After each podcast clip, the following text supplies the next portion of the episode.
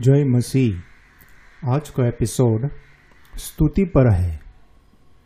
शब्दकोश में स्तुति का अर्थ, अनुमोदन प्रदान करना, आदर करना, महिमा करना और प्रशंसा करना है।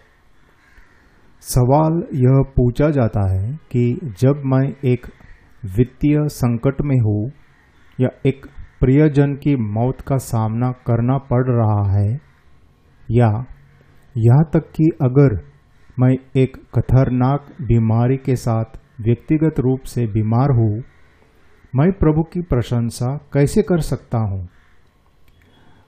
हम केवल उसी की स्तुति करते हैं, जिसको हम उच्च महत्व और आदर देते हैं। यदि हमारी दृष्टि में परमेश्वर का सर्वोच्च महत्व है और हम उसके प्रशंसक हैं तो फिर हमारे लिए उसकी स्तुति करना सरल होगा। हम परमेश्वर की स्तुति क्यों करते हैं?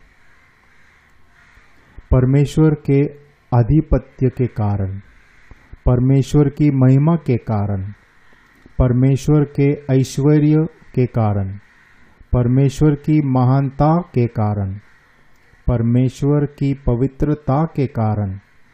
परमेश्वर की बुद्धिमत्ता के कारण, परमेश्वर की भलाई के कारण, परमेश्वर की दया के कारण, परमेश्वर की प्रेममय करुणा और सच्चाई के कारण, परमेश्वर की विश्वास योग्यता के कारण, क्योंकि परमेश्वर ने उद्धार प्रदान किया है, परमेश्वर के पराक्रमी कामों के कारण। प्रभु की स्तुति कैसे करें? समझ के साथ, अपने प्राण से, अपने समस्त हृदय से, होठों से या मुँह से, आनंद से, प्रसन्नतापूर्वक से। धन्यवाद के साथ, निरंतर, जीवन के अंत तक अधिक अधिक दिन प्रतिदिन। संभवतः हम समझते हैं कि हमने परमेश्वर की पर्याप्त स्तुति नहीं की है। भजन संहिता इक्यावन पंद्रह में यह एक प्रार्थना है। हे प्रभु, मेरा मुँह खोल दे, मुझसे अपनी अधिक अधिक स्तुति करवा।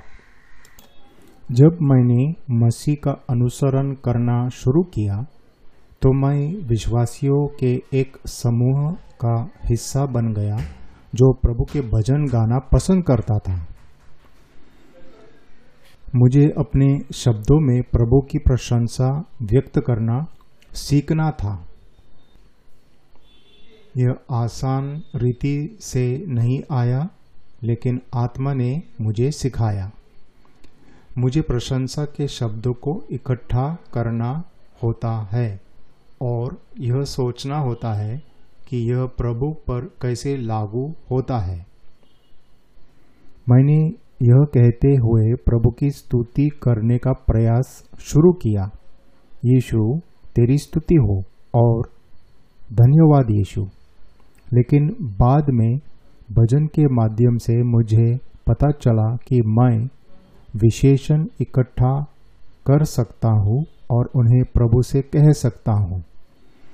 विशेषण एक वर्णन शब्द है। तो आप किन शब्दों को सोच सकते हैं जो प्रभु के चरित्र का वर्णन करता है? क्या यह आसान नहीं है? मुझे आशा है कि मैंने आपको प्रभु की प्रशंसा करने में मदद की है। मेटामॉफ के आज के एपिसोड को सुनने के लिए धन्यवाद।